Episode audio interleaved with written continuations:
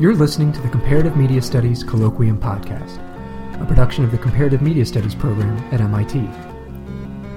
Episodes are available in the iTunes Store, but we invite you to see us in person here in Cambridge. So get updates about upcoming events, each featuring top media speakers from MIT and around the globe, by joining the growing Comparative Media Studies community on Twitter, Facebook, and our website at cms.mit.edu.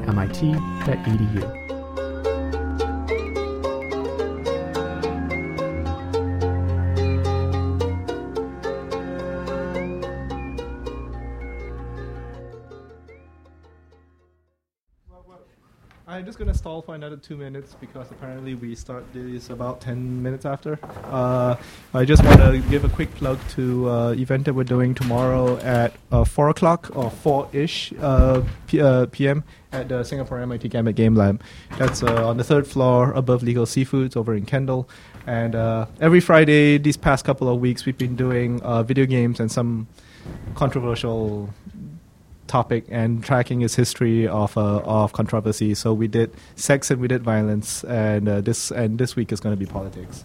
So um, it's, it's just fun. It's pretty informal. Just come by around um, after four and eat some cookies, and uh, and enjoy the the controversy.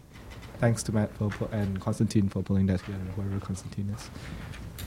So I'm going to start with. Uh, all right, so uh, welcome to the CMS colloquium. This is actually awesome crowd, uh, and uh, I like uh, is my I'm Philip Tan. I'm the executive director of the Singapore MIT Gambit Game Lab. I am very very glad to uh, introduce a good friend, uh, uh, Clara, who's been working with us in the lab and previously as a classmate um, in, in in CMS. I was class of 03, she was class of uh, uh, of 2004.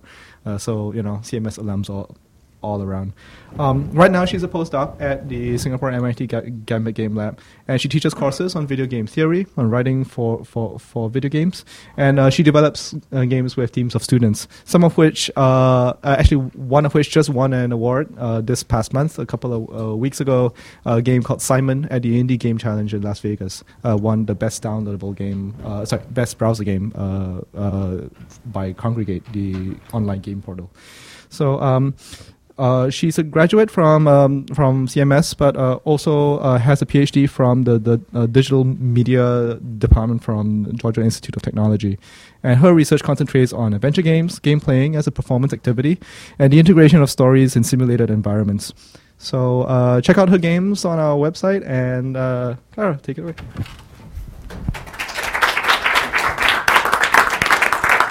Hi there. Well, thanks everybody for coming. Kind of strange to be on this side of colloquium, having been a student and having been in this room to so many colloquia before. Uh, so the the story that I'm going to tell today is a bit of uh, my my academic history and how I've gone from you know Shakespeare to video games, and it all kind of makes sense. Uh, these are basically the institutions that I've gone through. You know, my undergrad was in literature, well, English studies more specifically, at the Universidad Autónoma de Madrid in Spain. Uh, then I got my master's at CMS, my PhD in Georgia Tech, as Philip was just saying, and uh, I've been working the last almost almost four years uh, in Gambit. Um, so uh, last year, I went to my alma mater, the Universidad Autónoma de Madrid, um, and I was visiting my teachers, my old professors, and I was trying to explain to, to them what I do now. And, and, and in explaining to them what I do now, I realized that my work has an, a coherent evolution, and that I can still relate my current research to the work that I started back in Madrid uh, it dawned on me that my research asks very similar questions. Uh, what I'm doing now is applying them to different media. So, what I'm going to tell you today is a story of, of my research, you know, how it all kind of makes sense. Um, during my undergrad and early grad school, uh, I started my PhD in Madrid, and then I came here for my master's, and then I did a- another PhD. Um, when I was doing my undergrad, my focus was on Shakespeare on film, and now I'm a video game scholar. I teach and make video games as part of my research. Uh, this picture right here summarizes the last eight years of my career p- pretty well.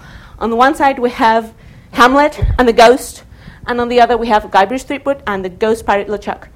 And believe me, it all makes sense. There is method to the madness, don't worry. Um, what, what I realized uh, was the key and, and this is the running theme of this presentation, is that when I studied Shakespeare, I was always focusing on the text in performance. Uh, even when I was doing close readings of the text, word by word, line by line. The key was always how the text would be delivered and also how it would be made sense of by the audience. When I was studying Shakespeare on film, I was exploring how the translation from theater to the moving image would transform the text by changing the locale of the performance and how the relationship with the audience would change, particularly, uh, uh, particularly when we were watching the film. Uh, what I study now is how video games are also a performance activity. You know, we, ha- we have all these people here playing the Wii. You know, they're, they're performing in space.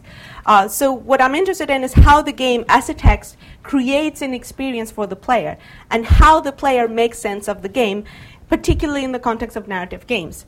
I'm talking about different media, but I'm concerned uh, uh, with, with uh, similar questions, and I'm using a comparative approach. Um, when I arrived to comparative media studies to start my master's, I brought my love for film and theater and came here with the goal of working with Pete Donaldson and Diana Henderson. I'm very happy they came here today uh, because they were two of the leading scholars in Shakespeare on film. Uh, so, but in my luggage, I also brought a laptop loaded with games, which I had already started to study back in, in Spain um, CMS was the perfect pl- place for me because I would have the chance to work on Shakespeare, theater, film, and video games. It was an ambitious plan, but it's not unlike most of the plans of, of any uh, grad student in CMS. Every first year has grand plans when we come here. All right. My fascination with Shakespeare's work was how the same text would change meaning in performance and how it would change when adapted to film. That's what I was saying before. The aspects of adaptation I wanted to figure out were how theater conventions, such as soliloquies, were translated into cinema.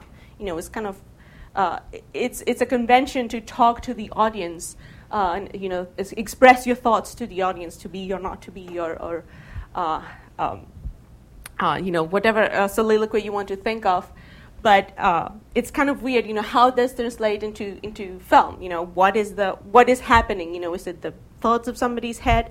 Are they talking to somebody? Are they talking to themselves? That was the kind of question that I was uh, concerned with. What I was fascinated by was h- how film versions had helped me understand these plays better as an audience member. Even when they were written four years ago, not only in a, a language that was different from my mother tongue, but also in an older register. Film helped me understand these plays, which on print need footnotes. You know, in order to understand what the text says, you have to go to the footnotes to understand fully what the text means. So, one of the questions I wanted to address was uh, when I was watching the St. Crispin speech in Henry V in Kenneth Branagh's version, I felt like I wanted to join the English troops too, even if it, it, was a country that was at war when this play was written. You know, they were the enemy, and yet I wanted to join them. Uh, and, you know, where, where did this come from? You know, how come that I understood the spirit? How come that I understood what was going on? The key was not the text alone, but how the text was delivered and staged and shot. It was the how. It was not only the words themselves. So I wanted to explore the different levels of signification in the performance. Also, and very importantly, performance changes from medium to medium. Uh, acting for the theater is different from acting to, to film. You know, uh, if you act theatrically on film, you know people will complain about it. This is a constant complaint about you know people like Olivier at times or Kenneth Branagh. You know, this kind of sweeping gestures. You know, look don't look so well. Um, when when shot on film or, or you know they look very theatrical. They look kind of out of place for some people. I like it but whatever. Even though theater and film have overlapping signifying systems visual and oral they can also use different codes and conventions. My argument back then was that media had devices that were proper to them. So for example film has editing as, as a, the proper device uh, while theater has the, the body of the actor and the voice of the actor as one of their proper devices, you know, the presence on stage. Um, so for my thesis, I took Orson Welles' uh, version of Shakespeare. Uh, Orson Welles not only did versions of Shakespeare on stage and uh, on film, but also did radio adaptations. He went through uh, different media. So it was a really fascinating case of, of applying actually comparative media uh, to it. And this is my old this is my old diagram for my thesis. It's still there. Um, so what you see here is the backbone of my master's thesis. This idea that they were uh, devices that were proper to each medium. Um, so the argument of my thesis was that Welles borrowed devices that were proper of one medium and adapted to another. Uh, and that was his way of experimenting. It was his way of innovating. That's why we remember Welles for. Um, in hindsight, I have come to realize that it's not that they are proper devices, but conventions that Welles subverted by bringing on expressive devices and conventions from other media. So it was a kind of cross pollination between media. He uses, uh, for example, sound editing and recording techniques from radio and theater. That was his Julius Caesar production. Uh, he recorded sound effects and he wanted to have this soundtrack to the whole play, and it was all edited in a radio studio. Um, for, um, excuse me, his film soundtracks can be listened on their own and construct a standalone story like a radio play. And you can do this with any Orson Welles movie. You can just listen to it and you know what is going on. Uh, in fact, for his film version of Macbeth uh, down here, he recorded the whole soundtrack. He had the actors record the whole soundtrack, and then on the set, he had the actors lip sync to their own uh, performance, which was kind of awkward. And you can see in the in the movie that there's a, some sort of disconnect between the voice and the and the uh, and the performance. And it's not because it's dubbed; it's because they're trying to lip sync. Um, uh, again, he was kind of like bringing radio theater into film in a kind of strange way. Uh, for radio drama, this is also very interesting, he was using film as a model. He had uh, short scenes and quick editing. He also had a somewhat uh, naturalistic way of acting in, in his actors. It was one of the trademarks of his of his theater. Uh, whereas in radio drama of the time, the convention was imitating theater. It was having long scenes. It was you know uh, there was no cross cutting, so to speak. But he brought editing, you know, quick scenes, cross editing into radio. Um, all these devices not only added layers of signification to the original text, but also defied expectation, the expectations of the time. This is why they were novel. This is why they were innovative. Uh, so what I did in my thesis was using comparative media to help me understand text in one medium by comparing it with the expressive and formal devices of another. So that was, you know, basically my, my thesis.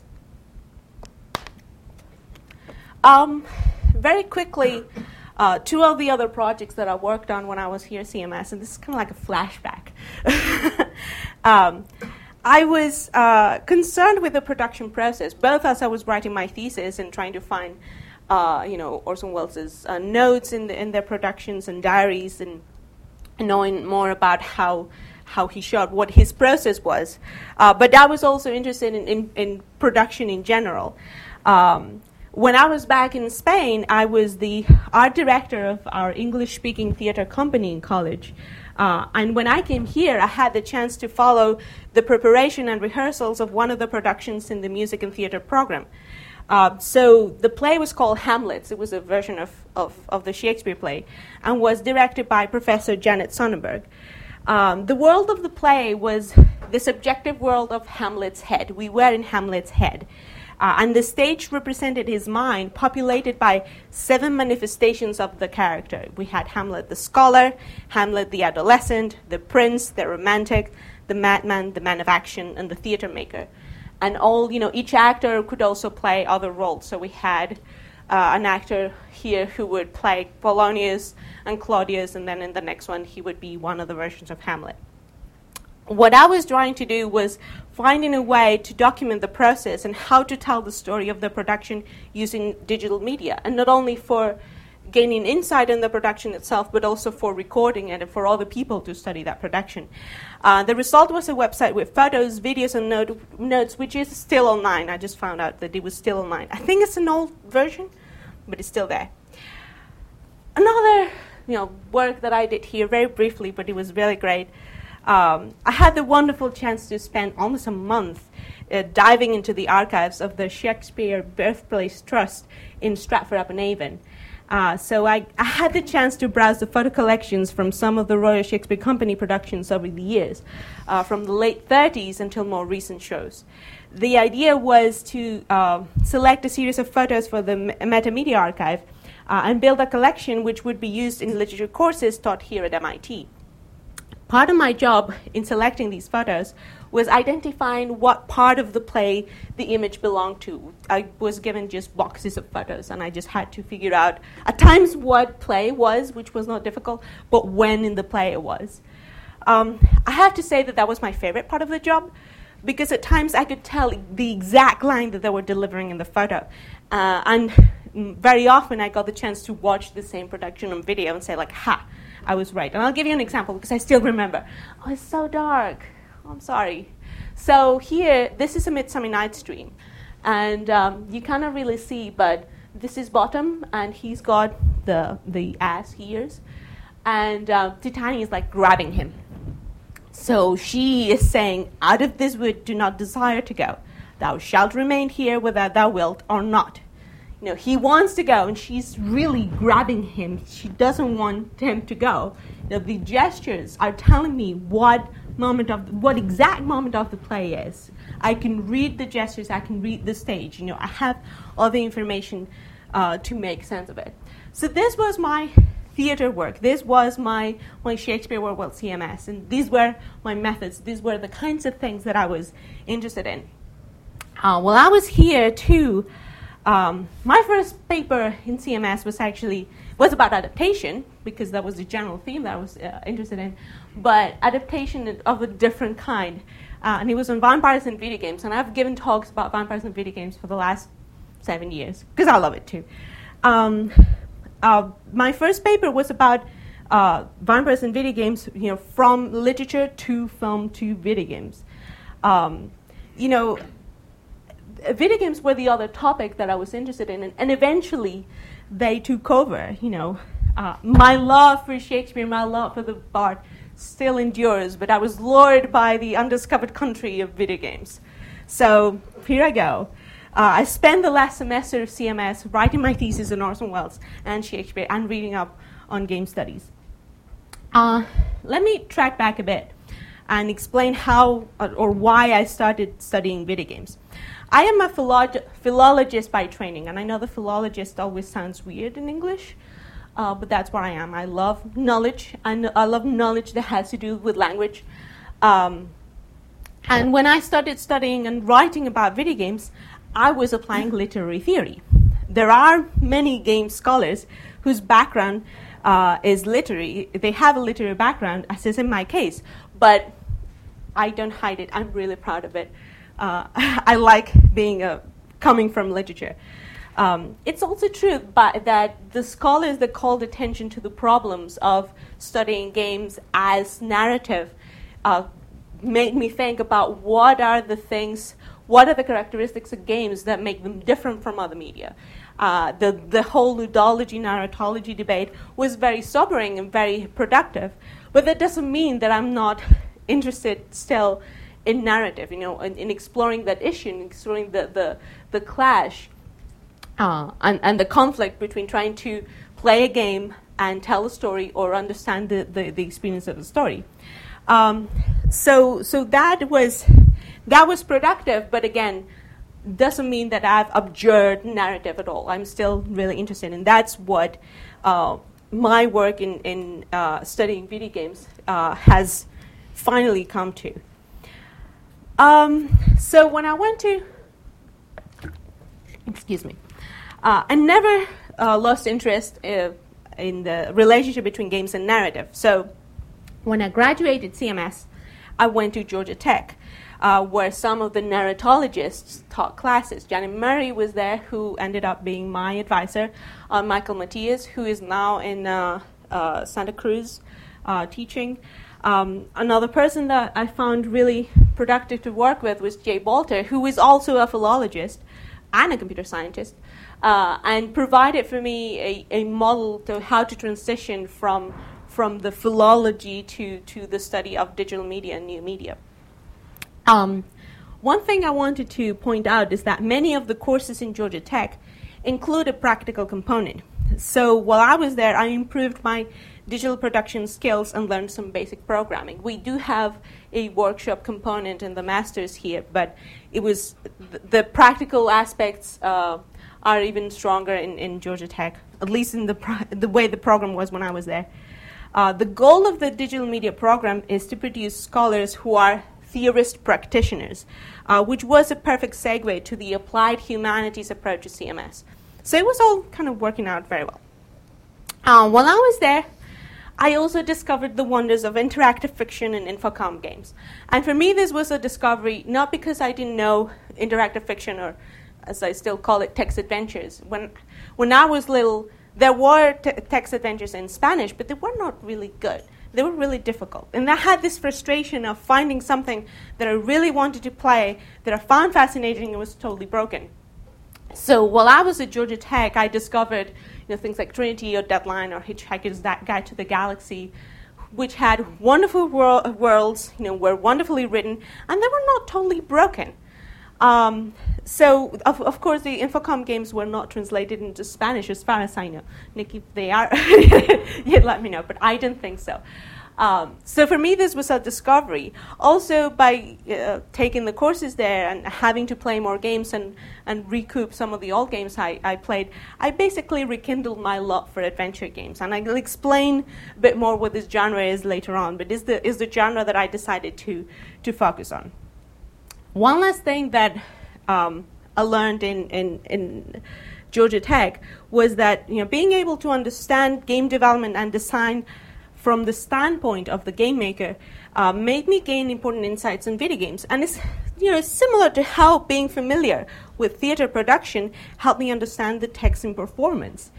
Um, it also helped me understand the, imp- the importance of playtesting, and I'll go on uh, about this a bit more later. Um, you know, I was focused on how players are essential to the pl- process, since without them, the game does not practically exist. I'll say this several times through the talk. This parallels how theater performance works. If, per- if, if in a performance there is not an audience, it's a rehearsal, it's not a performance, there is not a show. Um, if the audience is not there to make sense of it, it's, it's not a show, it's just rehearsal. Um, in the same way, in games, if there's not a player, the player does not take place. Uh, this was one of the foundational ideas for my dissertation, and again, I resorted to using comparative media to learn more about one medium in contrasting them with another.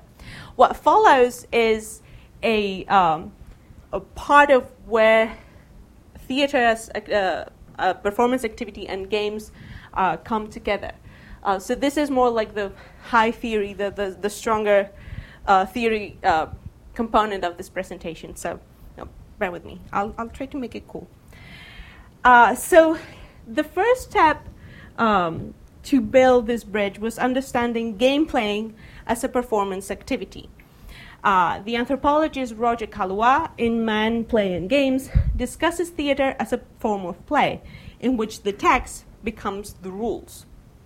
Uh, the text of the play is the rules of how you play. Uh, you play the, the, the play. Weird. Richard Schechner, who has provided me with a lot of concepts that I've found really useful, um, made a short list of basic performance activities. And as you see here, we have rituals, theater, games, and sports. Um, these activities, just to make a short, you know, what is a performance activity, they are separate from everyday life. What happens in the ritual, what happens in theater, you know, is not real life uh, whatever you want to, if you want to call it the magic circle, you know, that's fine. But it's this idea that they have the, they happen separate for uh, everyday life, and they have their own set of rules. Time passes differently. You know, there might be a time. Um, uh, there might be a time limit, for example, or they might regulate time uh, in periods, or, or they represent time differently. So, for example, in theater, we might have a play where the action takes place over three days, but really uh, it only happens over two hours. I mean, that's the beginning of Henry V, if I remember correctly. You know, um, so Uh, the other uh, thing that characterizes performance activities is that the objects in them have a different value from everyday life. So, again, examples the- from theater. A crown that an actor is wearing might be made of cardboard, but is really precious in the play itself. You know, Macbeth wants the crown of the king. He wants to be king, and that crown is, is very valuable, but it might be made of cardboard. You know, the exchange value is very low. Um, so, with this list of performance activities, it's particularly handy first, the games are already there, um, but also that theater is part of this list. Not only because I was familiar with theater, with all my background, uh, but also because it's a performance activity that can be narrative.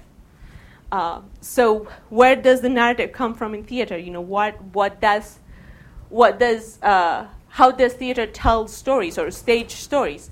That was giving me a key to understand, you know, games, the relationship between games and theater, and where the narrative can come from. Um, so I had a very, you know, this chart was already the first part of the, uh, of the bridge, of trying to build the bridge between theater and video games. Um, for the, what I needed was a more systematic way of expressing the relationships and, and expressing the parallels between games uh, and theater.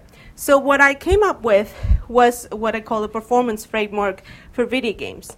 Um, the goal is not explaining video games as a new type of theater, but rather to create a vocabulary and a frame of reference that will allow us to understand video games as a performance activity. Um, and the theater, the, the, the framework that follows is the core of my dissertation. So this framework uses theater as foundation. The main model is theater, and it has three layers. You know, the first one is theater, the second is digital media, and then games. Uh, I'll explain this in, in more detail in a moment. So, excuse me. Um, the first model uh, is, is using theater and is a combination of the models proposed by Patrick Pavis and Richard Schechner, respectively. Uh, Pavis is a semioticician who is concerned with the mise en scène of written plays. Uh, the written text is the core of Western tradition um, from Shakespeare to Ibsen to Beckett. You know, we are very much attached to, to the written text. On the other hand, Schechner's goal is to include all traditions of theater, uh, from dance and plays that might not be based on a written text. You know, think of the Commedia dell'arte, for example. Uh, based on Pavis proposed terms, there are three basic components to this model the dramatic text, the performance, and the mise en scène. So let's see um, each component one by one. The dramatic text is the script that is preset before the performance. In Western theater, this refers to the written text of the play, as I was saying. It also refers to the stage directions, it's not only the dialogue. Uh, so, for example, A Midsummer Night's Dream is a dramatic text, so it's waiting for Godot, you know, the book. Think of the, of the book, the, the, uh, of the play. Schechner um, makes a distinction. He uses the term drama to refer to this written text uh, which can also be a score, a scenario, an instruction plan, or, or a map. Um, he makes, th- makes this distinction you know, from the written text to what he calls a script, which is the basic code of events, the steps that are followed in the performance. You know, for example, how participants should move in a dance, you know, like square dancing, for example. Um, with this distinction, Schechner is including traditional theater whose preset actions and text may be transmitted orally rather than in written form. So that is the dramatic text. From that, we go to the performance. Uh, performance, this is the terms and the way that uh, the, these components are, are, called. I'm just taking from Pavis's classification. The terms are a bit confusing at times because Pavis and Schechner call things differently but the concepts are very similar. So performance uh, here refers to the actors playing, you know, the lights and sound effects, what happens on the stage, what happens in the space of performance. Um, Schechner calls this uh, theater, um, and he to refer to what the performance actually do during production. uh, a play may be written for the stage, but as I said before, it does not become a play until it's enacted. You know, it, it's a play on the text, but it's not a play until somebody's actually reading it aloud, moving, and, and enacting it. A text can mean something completely different uh, depending on the actor's delivery and movement, even if the words are exactly the same. So, going back to Shakespeare, uh, the end of Taming of the Shrew. Um, we can have uh, Catherine's speech when she uh, basically admits the authority of her husband and, and, uh, and basically gives up her rebelliousness and says, "Well, no, he was right. I owe my life to him. I should tell. I should do what he tells me to do." And it can be delivered face value. It can be delivered as what the text supposedly says. I can also be delivered with a wink. It can also be delivered ironically. It can also uh, it can also be delivered so that it means the opposite or is undermining uh, that face value, supposed face value of the text. Um, so, so we see how you know the same text can be delivered in different ways and, and mean practically op- opposite things. The last component of this model is the mise en scène, which is the confrontation of the dramatic text and its performance, you know, in front of the audience. This is the process by which the audience makes sense of the dramatic text and the actions of the stage. Uh, refers to this wider thir- circle as the performance. You know, he's talking about, you know, this area is the constellation of events that take place in or among both performance performers and audience, from the p- time the first spectator enters the field of performance to the time the last spectator leaves. The audience is thus essential to theatrical performance since they complete the process of making meaning. Again, you know, we need the audience for the, for the show to actually happen. On a brief note, and this is just one, one thing I wanted to, to point out. Um, modern Western tradition usually uh, establishes that performance is separate from the audience. Uh, although this separation, you know, the, so for, the so-called fourth wall, is often challenged and subverted. So, so here, supposedly here is where the fourth wall would be, right? Um, but there are types of theater, like puppet theater, for example, or Augusto Boal's uh, theater of the oppressed, which are in, enticing the audience to participate, to transform, to be part of it. Uh, uh, Brecht, you know, Brechtian theater is all about you know, challenging that fourth wall.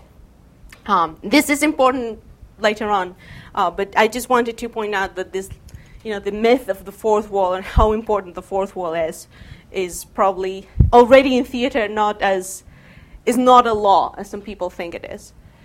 So that is the first line. That is the first level of the performance framework. Um, so the second two levels of the framework are um, basically parallel elements to the ones we find in the theatrical model. So, okay. The, the second layer of the framework represents video games as digital media, as computer software. Uh, by applying the theatrical mode, the computer becomes the performer, whereas the interactor, the person that is using the program, completes the process of making meaning. The three components of computer software uh, as performance are the code, runtime, and interaction, and they are parallels to the components of the theatrical performance. So, first of all, we have code. Uh, the code of the video game is parallel to the text of a play. It's, it's the software itself.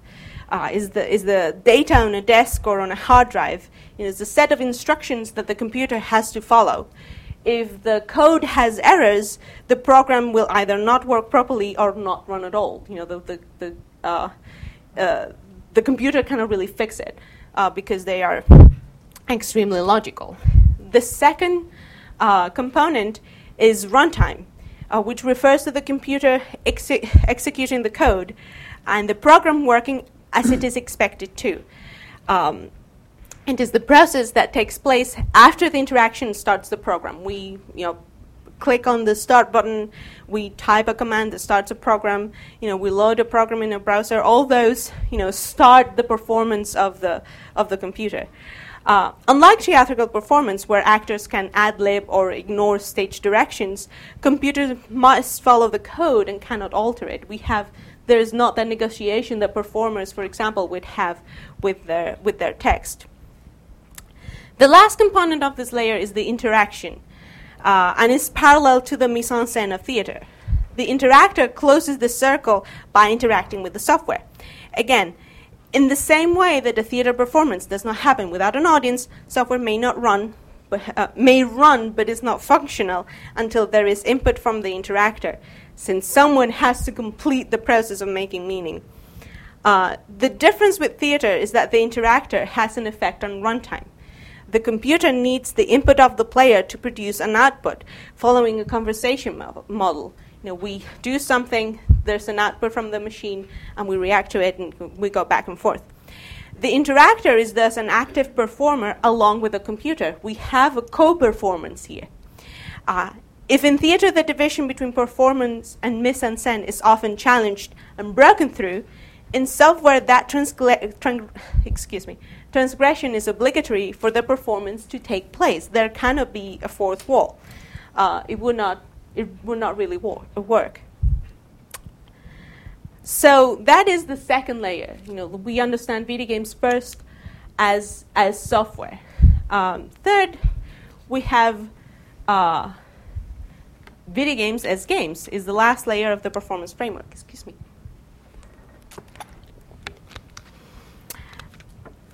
As I mentioned earlier, games are one of the basic activities that Schechner identified as performance. But he does not specify how the theatrical model that we have up there applies to games. He kind of mentions them offhand, but he doesn't really focus on games. So, what I did was resorting to a pre existing model called the MDA framework. Uh, it's described in the uh, paper that is uh, cited down there. Um, so, this framework uh, accounts for all types of games, digital and non digital. I already dealt with the digital part of games. Um, and I can, it's easy to understand them as performance activities. MDA stands for, uh, for the three components of the framework mechanics, dynamics, and aesthetics. These three components are parallels to the ones previously established by theater and digital media, completing the structure of the performance framework for video games. So, first of all, we have the mechanics. The mechanics are the design counterpart of the rules of the game, you know, how to play the game. In video games, they become incarnated in the code, which is the system that enforces the rules. In commercial board games, there might be the instructions that are packaged in the box and that we read in order to learn how to play the game. Um, and also because I'm included in non-digital games, I have extended the concept of mechanics to all the formal aspects that are needed to play a game. You know, not only the rules themselves, but also the objects, you know, the, the tokens that you might need. Um, in chess, for example, we have uh, how each uh, piece has rules attached to it. So uh, the king moves in all directions, but only one square. The bishops move diagonally, and so so it's not only the rules themselves, but also how those rules are attached to objects. Uh, and this will become important in, in, in a second. Um, Game mechanics are here parallel to the computer code and to the dramatic text. They are the preset text that constitutes the foundation of the performance when we are performing, uh, when we are playing a game as a, and it's a performance activity. The second component is the dynamics of the game, uh, and they are how the mechanics unfold, the events that take place when the game is being played.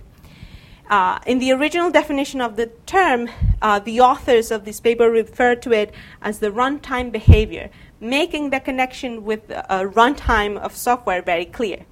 Uh, the dynamics of the game refer to how the rules are performed, how they play out.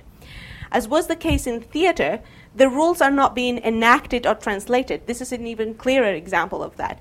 They are producing specific movements and behaviors with the objects of the game. As the player understands the dynamics, she comes up with different strategies. Um, and I'll give you an example that you would probably most people in this room will be familiar with. So, how do, do dynamics, you know, generate from the rules? We all, you all know Tetris, right?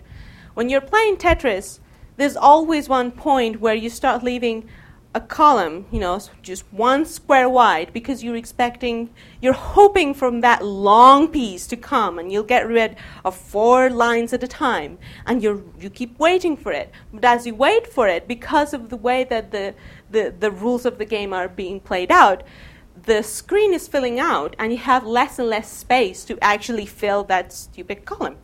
Uh, and at the end, when the when the line comes, when the when the long piece comes, you've either already blocked that empty column because you were running out of space, or because you decided, okay, I, would rather uh, start uh, getting rid of, of these pieces because I cannot really play this game.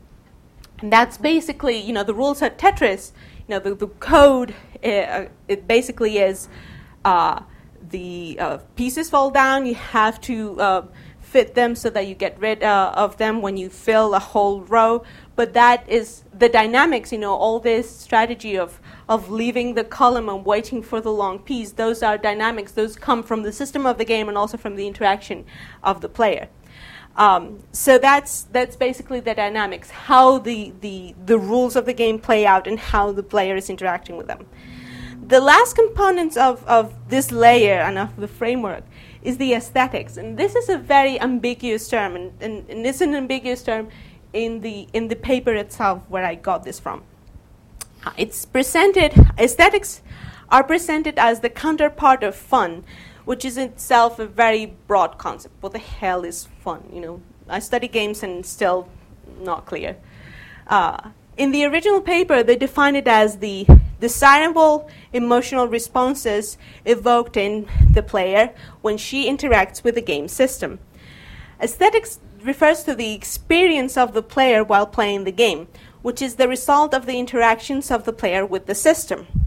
The implication here is that the experience of the player can be shaped by the game design as a result of the rules set in motion and understood by the player who interacts with the game this is where sense making takes place when we play a game, whether it's digital or not.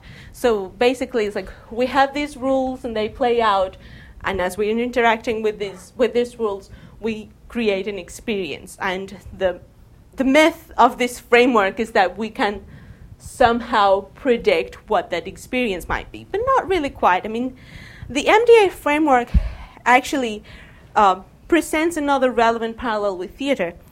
Um, the playwright, uh, in, in a play in theater, the playwright may write the text, but eventually has little control over how the play is performed and how it's received. Um, unless the playwright actually works with the actors while they prepare the play, and this was the case of Shakespeare you know, in his time. He was a playwright, but he was also an actor. Or, or, for example, Samuel Beckett, who was very controlling about how his plays would be staged. You know, these were kind of ex- exceptions, but really, theater companies appropriate the dramatic text and they cut it and extend it and transform it. The performers may ignore this, the stage directions as they come up with their own version, which will be eventually be interpreted by the audience.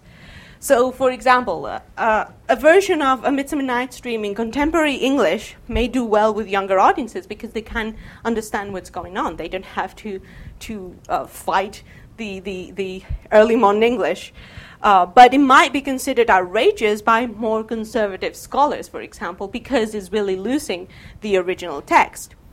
In a similar way, and this is where the parallel comes, the game designer does not have direct control over the experience of the player. We design the game, it's out in the world. Uh, we don't know what the players are going to do with it. Um, and this is because the game needs the input of the player to become a performance the MDA framework gives an idea about how the designer can have an influence on players' experience, but in the end, the experience is always up to the player herself. So that's um, what I want to say here is that this framework is actually very rich. There is a lot of implications that we can uh, glean from it. Uh, but today I'm just going to focus on the role of the player uh, and, and also the role of, of the audience in video games. So what you see here is that the player is here. You know, the player is on the side of the aesthetics. This is the, the, the, the experience itself. But if you look at it, we are, uh, it's also parallel to the mise en scène and the interactor here, in the interaction. So that what this framework uh, first uh, shows us is that the player is both a performer, uh, you know, a participant in the in the action, but is also part of the audience, and that is part of the negotiation in, in, in video games. You know, we are uh, spectators of our own actions, as well as participants of the actions that are taking place in the game. Excuse me. Um, as we interact with the game, you know, we get feedback about what we're getting right or not. You know, we try, you know, we go around with a crowbar and we hit a, um, a crate, and if the crate is breakable, pa, you know, it breaks. And if not, we get a sound that's like, well, that was kind of stupid. Why did you try to break that? Uh, the, the look and feel of the game are giving us information about what can be do what, what can be done or cannot. You know, we are interacting, we're participating in the world, but we're also trying things and seeing what happens. We are getting feedback on whether our actions are uh, successful or not. So, what I'm going to talk about um, as part of the implications on the framework is basically what, what is the role of the player? What is the role of the player as a participant? You know, and what does this have to do with storytelling, which was what I um, introduced earlier on. So, again, I'm going back to Richard Schechner because he provides me with another helpful concept. Uh, he calls uh, performance, he considers all performance restoration of behavior. The process of restoration of behavior helps us understand how the mechanics of the game shape the player's actions. So, um, the quote over here according to Schechner, some behaviors, organized sequences of events, scripted actions, known texts, scored movements exist separate from the performance who from the performers who do these behaviors. Because the behavior is separate from those who are behaving, the behavior can be stored, transmitted, manipulated, transformed. Um, restoration of behavior is a concept that Schechner developed to explain performance activities such as historical reenactments, for example, or how uh, secret rituals are uh, perform for uh, tourists, you know, and what how a specific ritual might change when you have the spectatorship of people who are not part of the community. Um, res- uh, the concept of restoration of behavior can also be applied to uh, social performance. You know, like Erving Goffman, for example, if you're familiar with the presentation of self in everyday life. So that when we're performing, we are restoring a specific behavior. But where does this, you know, behavior comes from? Um, my argument is that the behaviors that we're restoring are part of the dramatic text. As Schechner noted, they are scripts. You know, they might not be written, uh, but they are part of the dramatic text. The process of performance restores those behaviors. The scripts are in potentia, while can, they can be actualized in different ways. Uh, in terms of games, a very good example of, of, this is house rules. You know, we can have uh, games like Old Maid or, Old Maid or Parcheesi or uh, Monopoly. We have Clue over there. I think it's Cranium. I don't remember what the other two are. Um, each time the game is played, the rules are concretized differently depending on the sociocultural setting. Uh, in non-digital games, players are the enforcers of the rules. You know, there is a social consensus that says we're going to play like this know, when, when parents play with their children, they might get a handicap or they might let their, their, their kids win or they might make it easier so that the game is also fun for them. Um, therefore, games can change from family to family, even within the same culture. It's the same game. It's recognizable as the same game because the scripts are common, and yet every family plays it differently. And in Spain, we say that no, you know, your family, my family is the one that really gets it right. Um, everybody's family is the one that gets the game right. Um, so, so that the game is always recognizable. We know what game it might be, um, but it's adapted to how a certain family or group of people might play it. So that is, you know, the, the restoration of behaviors that we might have a game, but when it's when it's restored by people, it might be transformed. You know, there's, there's a script that is transformed as, as it's being played. Thus, while the behaviors themselves are part of the mechanics, the process of restoration falls into the dynamics and aesthetics of the game. So, in relation to video games, it's a bit more complicated uh, since there's a range of strategies in which the behavior can be restored. As I, I was saying before, the rules cannot really be negotiated since the computer, as performer, enforces them. You know, we don't have that. I mean, there there are ways in which we can negotiate it, but but in theory, you know, in the higher level, the computer is enforcing the rules. On the other hand, players might have um, might set their own goals in the game. So, for example, on the left we have uh, the first occurrence when I was looking for the prettiest house in The Sims. Uh, and that can be one goal. You know, you are in The Sims, and all you want to do is building really pretty houses, um, and that's all you want to do. Uh, on the right, I have a screenshot of Far Cry 2, which is famous for uh, an experiment where there was a player who decided to play uh, Far Cry. Did I say Half Life? Far Cry, Far Cry 2. Uh, he decided to play the, the game so that when he died, he would restart the game. He was just getting a chance. It was like real life. You know, I'm just trying to play this, and if I die, I'm done. Um, it's what we call permadeath and they are playing, they are abiding by the rules of the computer, the, the way that the computer is, is uh, uh, enforcing the rules of the game, and yet they have room to, to bring their own goals. So, so this, uh, the idea of restoration of behavior um, uh, can be applied to a variety of games. Uh, and if I try to explain all games like that, I mean, I, I think that it's expansible it's expandable uh, and it's applicable. But as I said earlier, um, I decided to just focus on one genre, and that is uh, adventure games. Um, basically, uh, the comparative framework I just described has helped me explain how games can integrate stories and the role of the player in the narrative. Uh, in my dissertation, I focus on adventure games, and uh, the primary reason is because these games right here are a story driven genre. Uh, in which the gameplay is inextricable from story. They are, in fact, an extreme examples of how stories can dictate gameplay. Um, because the players have to perform specific actions in order to make progress in the game. Um, as I said earlier, I was also a long time fa- a fan of games, and it also uh, helped that I actually knew how to implement and work in, in this genre. So I do have a detailed definition of adventure games, but we've had enough definitions for the day, so I'm going to just give you the condensed version. Uh, adventure games are story driven. That is, the player's progress in the game makes the game the events of the game unfold. The gameplay is based on puzzle solving uh, where the puzzles are part of the environment.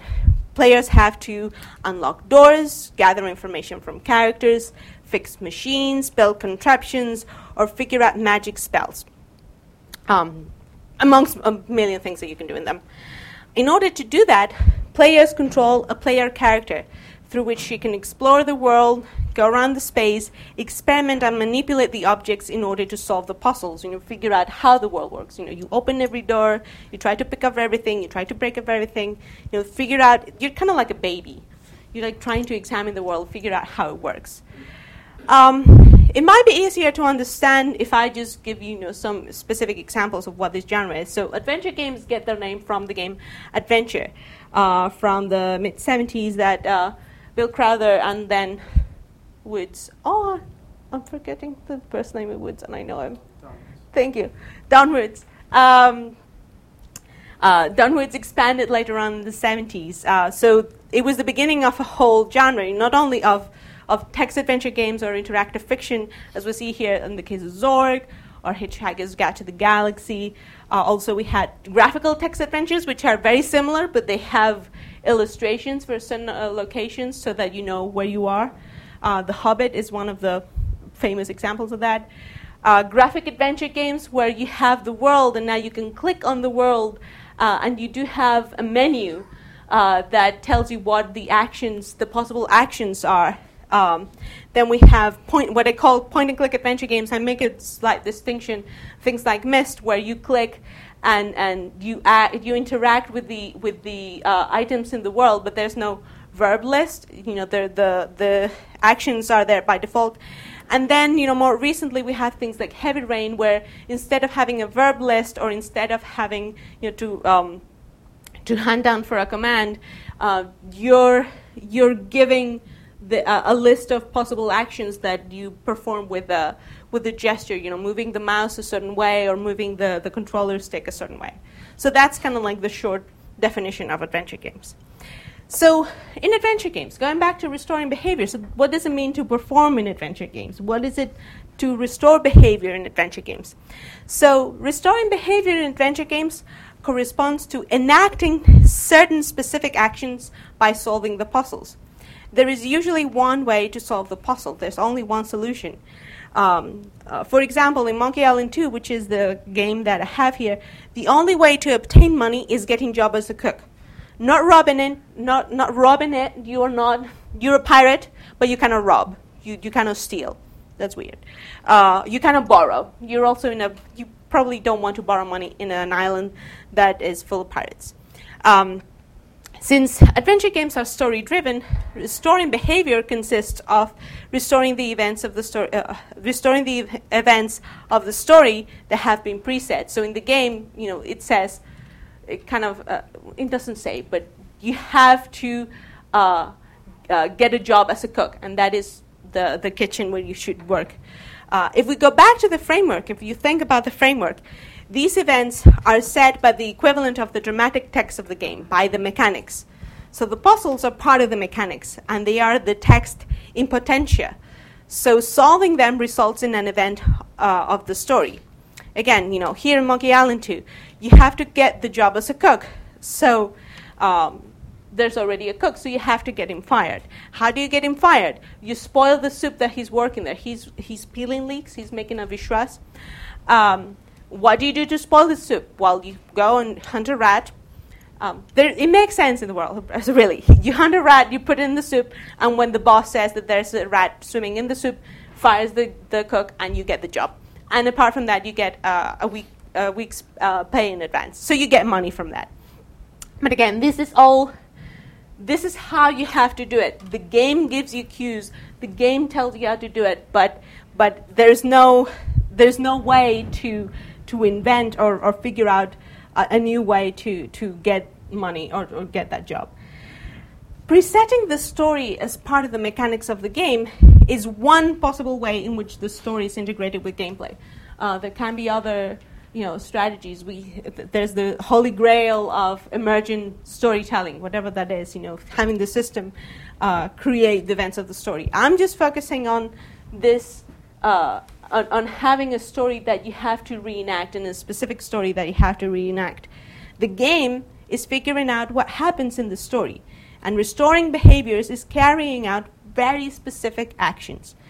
The pleasures of playing a game like this are similar to solving a riddle, as our own Nick Montfort has argued, as well as playing Ring Around Rosies or participating or square dancing. You know, is synchronizing with something that pre-exists, is being part of the consensus, you know, is, is finding out something that is already there. They are predetermined scripts which the player has to enact. The player, however, is not given the script, but has to figure out what to do. Thus, in, in adventure games, the player is like an actor without a script and must find her cues in the environment of the game. And that's what's fun. Thus, the game design has to help the player restore behavior creating an environment that provides information and responds to the player's interaction. In order to solve the puzzles, the player has to be able to make sense of the world of the game. Similar to how in Shakespearean performance uh, gives cues to understand to what's being said, you know, the gestures tell you what, what's going on in the text. The game, as is performed by the computer, has to provide ways for the player to understand what they have to do and how. So is the you know the co-performance you know in, in the computer performing is helping the player restore behavior. For example, and this is Monkey Island 2 again. Uh, throughout the game, it becomes clear that a lot of the challenges that the, the player needs to, to complete uh, need uh, makes the player cheat or do horrible things to people. You're a pirate. Uh, you're also kind of cowardly. You don't really fight, um, but you do really horrible thing, things and backstabbing. So yes, you get the cook fired and sabotage his soup. Um, there are several uh, contests that you, of course, cheat at. Um, you cheat at gambling as well. Uh, you get someone in jail because you plaster her face on a wanted sign. They want you, but you put her head, her face over it, and they capture her. Here, the the horrible thing that you do is cutting off the peg leg of a sleeping pirate, and when he wakes up, he realizes he doesn't have a peg leg, and he cannot walk. And what is he going to do? He pays you to get him to to um, to get him a new peg leg, and it's all about you know we have certain behaviors. You know, we are behaving like a cowardly, cheating pirate. And that's how we are performing in the game. This is how we are uh, performing the role of, of the pirate. Just to reiterate, I'm not saying that video games are a new type of theater, but that comparing games with theater has helped me understand better how video games are a new type of performance activity. And more importantly, is that it has helped me understand the double role of the player as both performer, and audience. So that's, you know, the theory part. But of course, you know, I have a background as a CMS graduate. Uh, so, you know, this is about applied humanities in Georgia Tech. I was groomed to become a theorist practitioner. So, you know, in the same way that I had experience in theater production, I was interested in theater production. I had to put my theories on video games uh, to the test by applying them to development. So I've made games too. Um, in this case, I've had the chance at the Singapore MIT Gambit Game Lab to work in games and, and test my theories and, and, and you know, see how, how they actually play out. Uh, so during my stint uh, in, in uh, Gambit, I've developed two games, and I'm going to do this very briefly because I'm running out of time. So how does, how does my framework reflect on, on the two games that I've been working on. Uh, the, the first game that I worked on in 2008, 2000, 2007, 2000? No, 2008. It was released in 2008, yes. Um, was Rosemary. And the idea was um, the behavior that I was trying to recreate with this game was what it feels to remember things that you haven't thought of in a long time. Uh, it was based on an experience uh, of when I went back to Spain, the experience of going back and meeting people that I hadn't talked, that haven't uh, talked to uh, for a long time, and remembering who they were, who their families were, and that feeling of like this was all in my head, but I hadn't thought of it, and it kind of transformed how I was looking at my surroundings. They were all things that were coming back. So the idea was to make a game about that, and I worked with a team of students where this was a game about memories, about comparing how you see uh, the, the surroundings of this home, hometown with how you remember them. Uh, your memories were represented by a photo album. Uh, and remembering was comparing you know, two different versions of the same, uh, of the same location. So so I was trying to design a game that would that would help players restore that behavior and evoke that feeling of, of, you know how memories transform how we see our surroundings. So, for example, at a certain point of the game, uh, you remember how to get somewhere, and that makes a path appear. My the team I was working with thought that that was kind of funny, but it was trying to to evoke that that transformation. You know, we see now th- things differently. So, Rosemary was a first attempt, was basically an attempt at finding a method of how to, uh, from the theories of restoring behavior, you know, these theories of design, how does it actually work? Of course, because in the framework we also have the audience, you know, the audience is an essential part of the process. Uh, it was not enough to just develop the game. Uh, uh during development, we were uh, testing this with people who didn't know anything about it. Ooh, I'm hitting my microphone. Uh, didn't know anything about it, and we saw how it played out, and we were trying to see if people were getting this idea of, you know, the nostalgia, you know, of going back to your hometown. What we discovered is that people really got the memory mechanics, you know, how th- they they did uh, they did pick up on how this model memory. What they didn't pick up were the conventions that we were building this uh, game on. So we had this uh, menu where you click on, you know, talk, and you try to talk to someone where you have to click and talk first and then the person you want to talk to. And people were very confused because they expected that if you click on talk, somebody would talk. Um, so, so that was, you know, in the first lesson is that in restoring behavior, there are cues that you give, but there are other cues that players will get from games they might already know. Um, so, so it's something that we have to fight as game designers. Uh, lastly, Symon, this is the game that won the award last week. Um, the idea of Symon, the beginning was similar to, to Rosemary, that uh, I was trying to reproduce how dreams work.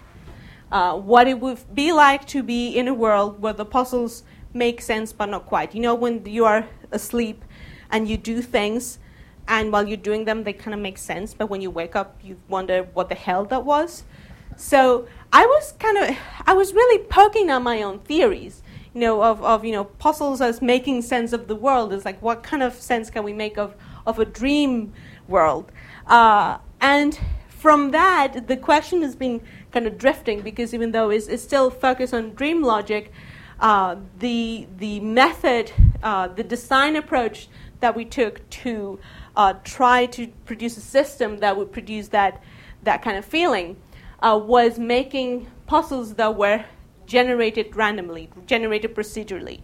Um, we made a, a, system that was basically the head of whose dreams we're in. Symon is a paralyzed patient and he goes to sleep, and all his dreams are his hopes, his regrets, you know, all the objects that you find there, all the characters are represent uh, all the pain that he has inside.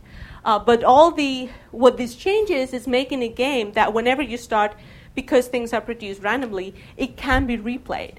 Uh, this is new in adventure games because when you restore behavior in adventure games, once you know what that behavior is, you've done it once, and if you can do it again, it's like rereading a book.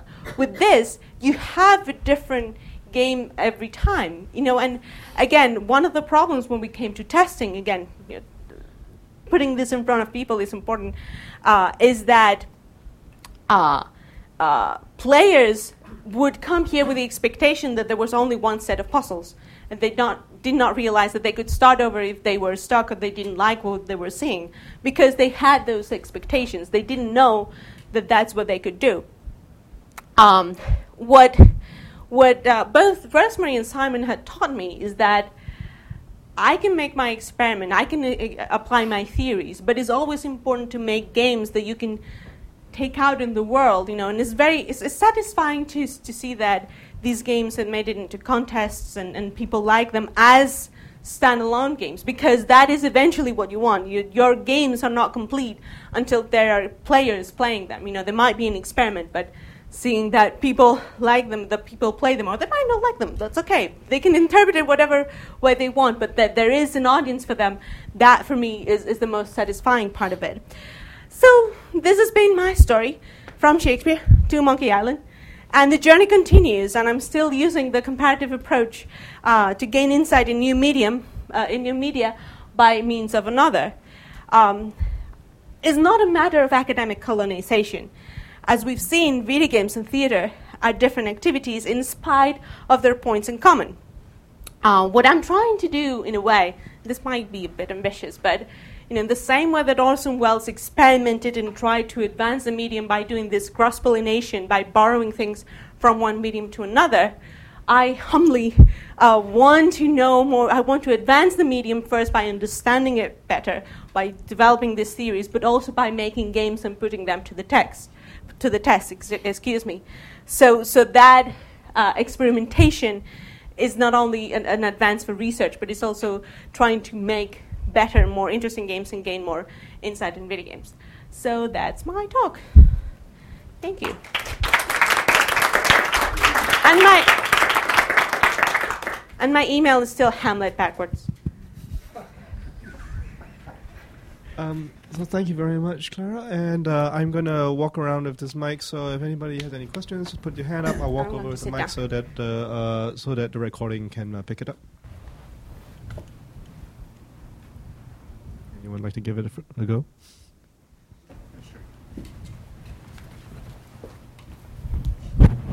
Hi, Clara. I enjoyed your talk a lot.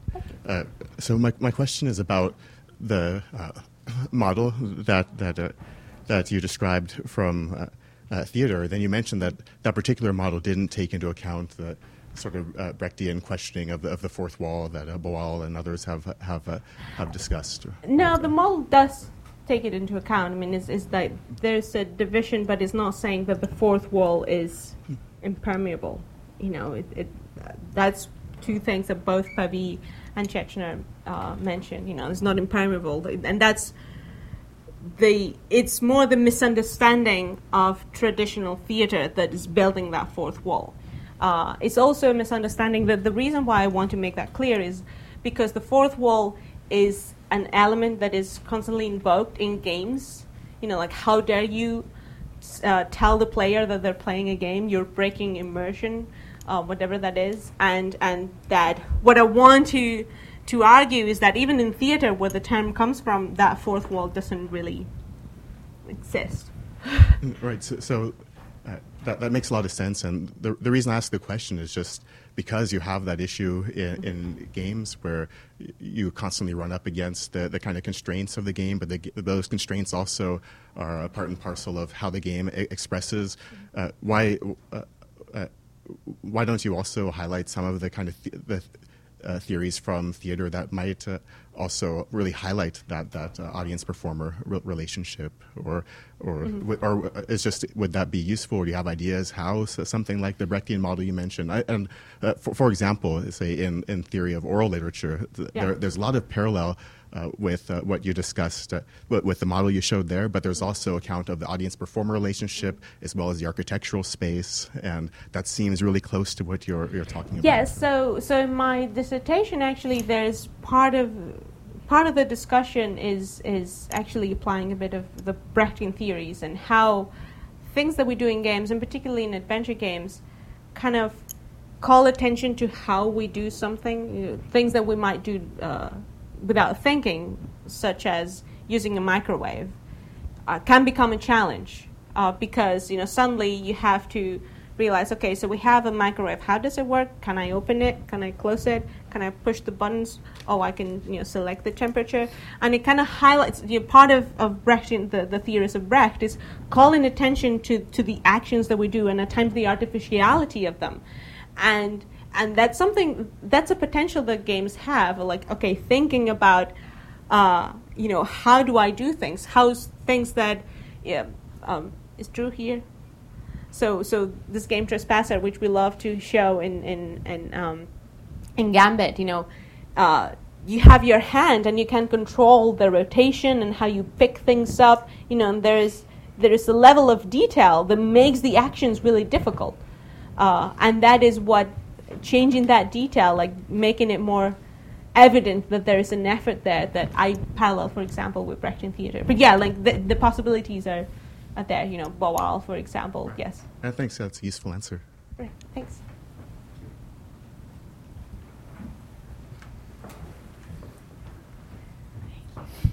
Dan is raising a, an eyebrow. I'm always raising an eyebrow. You know that. Um, thank you, Clara. Um, um, I'm thinking about the Brechtian point, which is that, um, I mean, I feel there's a movement between a sort of descriptive aesthetics and a prescriptive, uh, or eh, slightly. Um, and if I'm thinking about the politics of Brecht, right, he, he certainly. His point of doing that is not simply a formal one. It mm-hmm. is a Yeah. political one to make you disrupt cause and effect, mm-hmm. as you know, Aristotelian cause and effect. It's to say you have multiple choices. Do not sit there and accept the given choice. Mm-hmm. So, what I'm interested, by, I mean, it sounds like what you're trying to do when I hear you not simply describing what is, but thinking about your most recent game, is to get some space in there, which is the only thing that sounded kind of Brechtian to me is to have multiple possibilities because the not only the use of the fourth wall but the whole notion of a prescribed sequence that closes down alternative options seems incredibly 19th century in its Yes. storytelling model so i'm just interested in what you think is the p- potential there to disrupt that without it just becoming random possibilities There is indeed a potential for Brechtian games. Uh, you know, for call, and there are some games that have called attention to you know you being controlled, and it's become a bit of a of a comment. And I see Matt is raising his hand. I know uh, that there is a comment, "Are you are the player and you are doing what we're telling you to do. Haha, but there is not enough of it. Um, adventure games is true that they are very prescribed. Uh, even when I'm uh, in, in Symon, where the events are generated randomly, there's still a system, and you still figure out the system. It's not about uh, adventure games are not about choice. So could Um, they be? I guess was my question. Could you have something like a, a Brechtian game? I mean, because it's not Brechtian Probably in adventure games, as they are, you would have to change the genre. The conventions of the genre are very much about do these things here. Uh, but there are other genres, you know, more open worlds and more sandbox. That yeah, there is that potential uh, right there. So no, I would find that really exciting. Yes, Matt wants to say something. Oh, um, I my view might be that all games are Brechtian, and the good ones are the ones that know they are.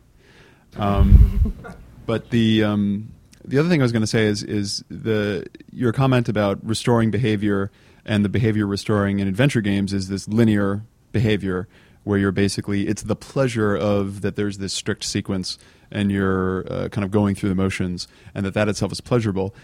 It's interesting to me that adventure games get bashed for that, but that is exactly exactly what Rock Band is. Yeah, no, I, And- that's the, example that I usually yeah, give exactly. So it's kind of like you know, um, and it's interesting to kind of draw attention to that, that the underlying structure of that kind of pleasure, that kind of restoration of something that's very kind of static, um, you know, is valid in a sense, and it's just interesting to see it in the case of uh, music games Mm-hmm. uh, as being um, something everybody loves. Um, also, it occurred to me that this idea of an adventure games, um, you don't know what you're supposed to do, uh, and it's like an actor. I, I imagine those stories about Brando, where he like you know was didn't remember his lines and they were hidden around the set, which is kind of. Kind of, sort of like what playing an adventure game is like. It's like, oh, I got to find my next line. Oh, I did. You know, now I can go to the next part. And um, and it struck me that if you take that uh, comparison further, uh, is playing an adventure game. If you were going to play uh, Rock Band like an adventure game, would it be playing Rock Band without seeing the notes? And would and would playing um, an adventure game like Rock Band be an adventure game where you had all the solutions? yeah, you had the solutions. It's not as Yeah. fun. So so I guess. Oh. no. But I, I, I guess What is, what is interesting here, we can draw a parallel, you know, from adventure games, you know, because you restore a specific behavior and you build a consensus. You know, you're kind of like building the consensus versus Brechtian theater, which is about defying convention, def- you know, calling attention to like, look, you are doing this. Is this what you want to do? Do you want a choice? Uh, I think that that's the, the, the interesting contrast and one of the, the potentials. As I said, you know, the, I think that the framework can be very rich and there are all these questions that come up you know, and what is restoring behavior and how can you define that that behavior that you have to restore? Um, we started with uh, performance as sort of the underlying mechanic. And the thing that I'm sort of interested in is um, I'm really not sure exactly what's meant when we talk about Brecht as performance theater any more than we really understand all of what Beckett meant when you talk about performance theater, because Godot, for instance, is a very interesting performance, mm-hmm. and the concept of fourth wall is basically obliterated during the performance, mm-hmm. which is one of the reasons that that famous line that Vladimir says, where he talks about Estragon throwing back the ball every once in a while. You know, when Nicholas Nickleby was uh, first put on Broadway, the concept of fourth wall was completely obliterated in terms of both the staging and in one very, very important scene um, during the eating scene, the entire stage does not move, but all the actors move along with turning the window so that those who are outside are then inside, and it forces the audience to experience both as audience mm-hmm. and participant. Right? The beauty of that mise en scène is that it has a dynamism which is very, very difficult to replicate mm-hmm. in anything that has a procedurally, artificially mm-hmm. intelligent executable, which of course is the difficulty that we always have in software. So, you know, when you talk about performance and and video games, for instance, video games are sort of like herding cats. the more you attempt to control your audience, mm-hmm. the less you're going to be able to control them. Mm-hmm. Because by definition, the audience doesn't have the same attention span at the same time and doesn't want to play your game according to your rules at any one time, which of course is interesting when you have a large audience. So, so I guess my question goes to I understand some of the theory, but I also have a pretty good practical sense of both of these genres. So, at the final analysis, in terms of you making Symon and other kinds of practical empirical games, isn't Symon, in a way, your visual replication of what Joe Weizenbaum did? Isn't it giving you the perception of something that isn't in fact there and your opportunity to discover that for yourself in your own way? And that is the performance that you're trying to engender? Yeah, I mean, there's, but it's true of, of, of Rosemary as well. So, what are the gaps that I'm leaving, you know, to the player? You know, what is, you know, I'm not feeding everything to the player. One thing that um, has happened with Symon is that um, uh, the the team that was working on it wanted to have a story. He they were like, "What is the story of our game? How how do we structure it?" And I was I told them, "Look, the story is part of our objects. Our objects, each one, have a story. They have uh, a set of rules attached to them. So we have uh, a carnivorous plant that represents the character's loathing of gardening." and all the things that you do to the plant are attacking it or doing something awful to it because you don't like plants.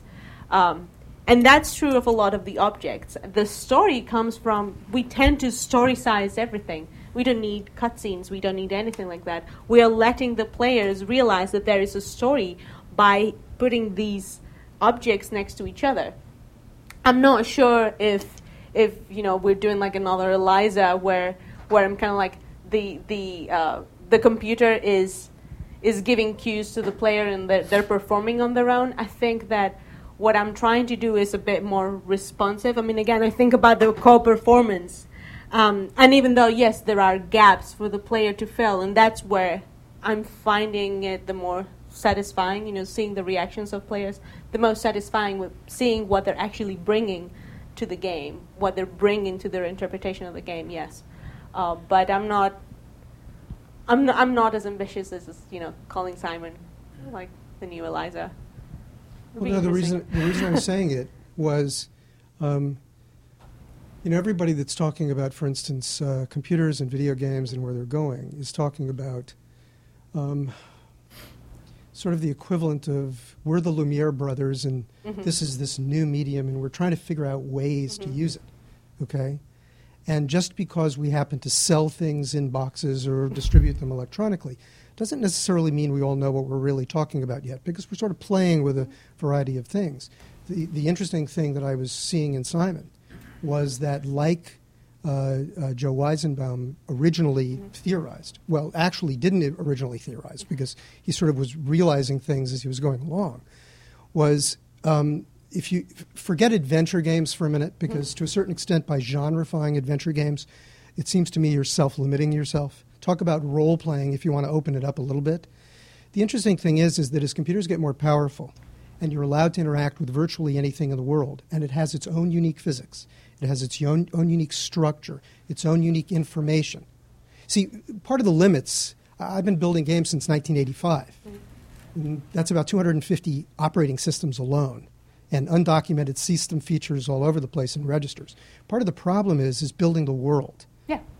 You know, and so the real issue is is how how well can we build the world so that when you're interacting with it, there's really something kind of cool happening, which is something you never thought was going to happen before.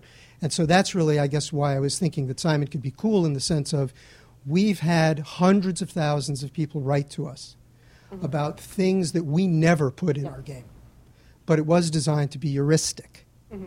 And so they found something that we had not tested so that they could come back and discover it for themselves and then inform us after the fact what it was to them. And what I would put forth with things like Symon is that's a kind of cool way to start going where you allow them to build their own verbs and figure out, you know, yeah, what are that's, that's like the next step when I finish with the, the Okay. procedural puzzle. Uh, but what you're mentioning is actually another paper and another presentation. Um because, yes, it's true that we want to build worlds that are very rich, uh, but interactive fiction did this, you know, in the early 80s. We had really rich worlds in which you theoretically could do a lot of stuff. What happens is that it can also be very intimidating for certain players because it's like, I can do anything, and you realize that anything is not really anything. You know, like, so um, Did you think in a role playing game, for example, you can talk to certain people, but not everybody. Um, you can do transactions, you know, uh, but bargaining might not be part of the system. You know, so so there is a certain uh, what what we call the level of abstraction of a world. You know, you have to choose how much of it is implemented. The more essential it is, the more reduced that um, that interaction is, the easier it is uh, to restore behavior. And some players like that. Other players, you know, like to experiment with worlds that are sandbox, and it's like you are playing, you know, Grand Theft Auto, and it's like, well, I can just drive around, and I don't care about, you know, stealing or, or killing cops. I just want to drive my taxi around. That's what I like doing in, in, in Grand Theft Auto, and that's and is the potential of sandbox is the potential of, of these expanding worlds that is attractive in terms of storytelling but it's always i mean i, I think that you you hit the what you're saying is that holy grail that i was referring to before having worlds rich enough that they will allow behaviors and, and, and things to happen that have nothing to do with what we had expected or what we had predicted as as designers. And you know, with, with Symon, there have been puzzles that we hadn't thought of, um, and, and that's one of the hopes in the new systems that we're development that we're developing that there will be puzzles that come up of that system that we had not really anticipated, but that the system is creating them and their their logic and they, they are resolved. If that makes sense. Well, I don't want to monopolize it anymore, but um, in terms of the first point that you made, in terms of you know getting the richness of the world, uh, just to put it into conte- context, uh, Arena had 750,000 characters. It was larger than Great Britain, and virtually everything had something related Yeah. to it. So we're not that far, and we're getting better. Yeah. So Yeah, I, I'm I'm not sure I totally followed what you were saying about Weizenbaum, but I, it's certainly a rich uh, place to go in relation to these issues. And um, I think in Eliza, what you have is that the creator, as you were mentioning, uh, was the one who was disturbed by the immersive power of the game that he had created. And, uh, and so, um, and that, he was the only, let's say, uh, person who experienced it at first as a Brechtian work. In other words, it was disturbing because the perfection of the immersion uh, led to social and political questions about uh, control and, and what it means to be immersed in a world and taken up in a world. And so it, it, it led me to think that maybe the equivalent of the fourth wall is not the different stuff that I can do in a game, but the possibility that the player might become aware of who the player is in this in that world, and that that might be the fourth wall frontier. In other words, where where a game is not only successful in drawing you in, but also has the effect of, of, of making you wonder, doubt, question, and reflect on who you are as you play the game. Yeah, I mean, part of my Janet Murray is my advisor, um, but I'm a big. Ex- Uh, I'm very skeptical about the whole immersion thing. You know, it's like Yeah. why why should games be immersive? Why not making games about being aware that there is something, you know, that that I'm not being able to choose all the things I want to choose. That I cannot really do all the things that I want to do because there's been a design that is constraining, you know, what I do. And where does that constraint come from? um, you know, I don't think that, that players are traumatized if someone tells them that, oh, you're really in a game, hi. Um, I find that more interesting. Um.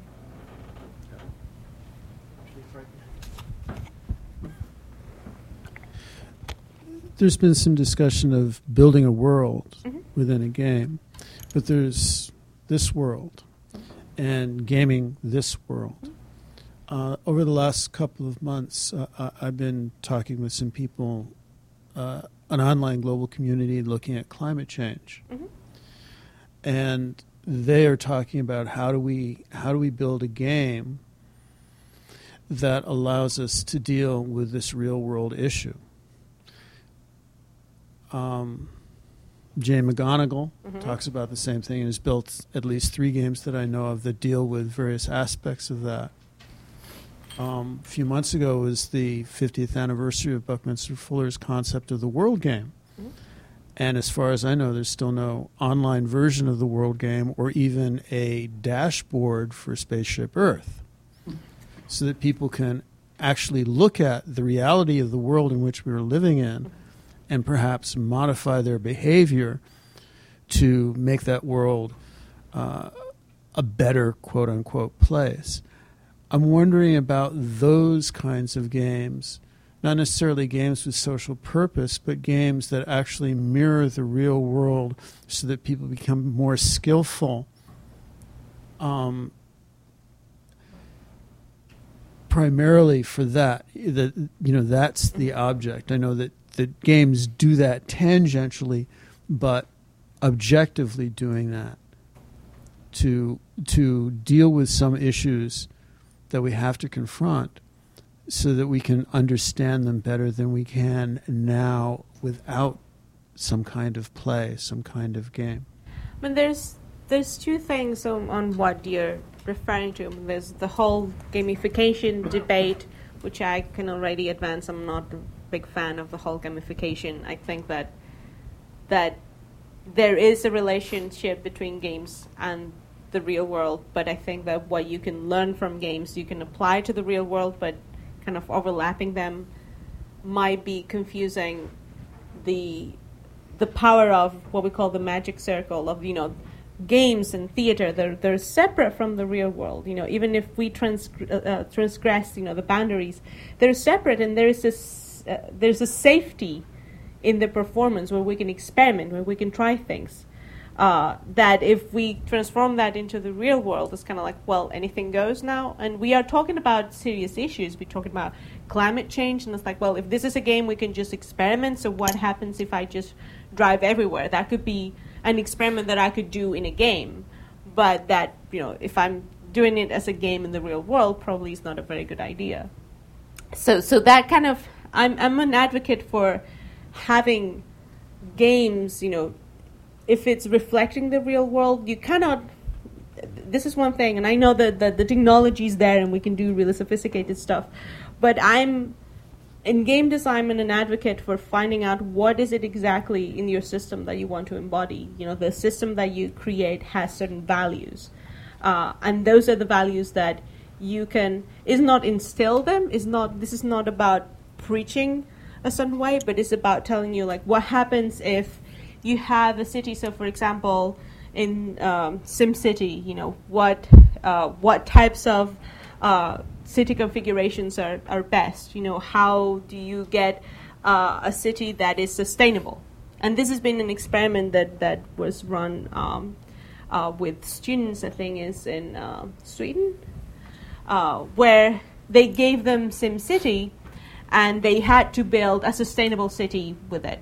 And what they found out is that in order to build a sustainable city, they had to grow it and have all this pollution, you know, have all these non sustainable devices to really grow the city and then go green and then you know have you know solar panel, panels or whatnot. And that that was allowed by the system itself. You know that's how the system was was developed. But it's not that it's it's something that you have to experiment with. And I, I think that that's what I like about games that people don't really realize that if we're building worlds, it's building that uh, worlds that we can experiment with and try things that might be forbidden in the real world, that might not be possible in the real world, and then we can. I, I want to use games as a way to reflect on our everyday life, but not mixing them. If that makes sense. Well, can I just make one Huh. brief, brief comment on what, uh,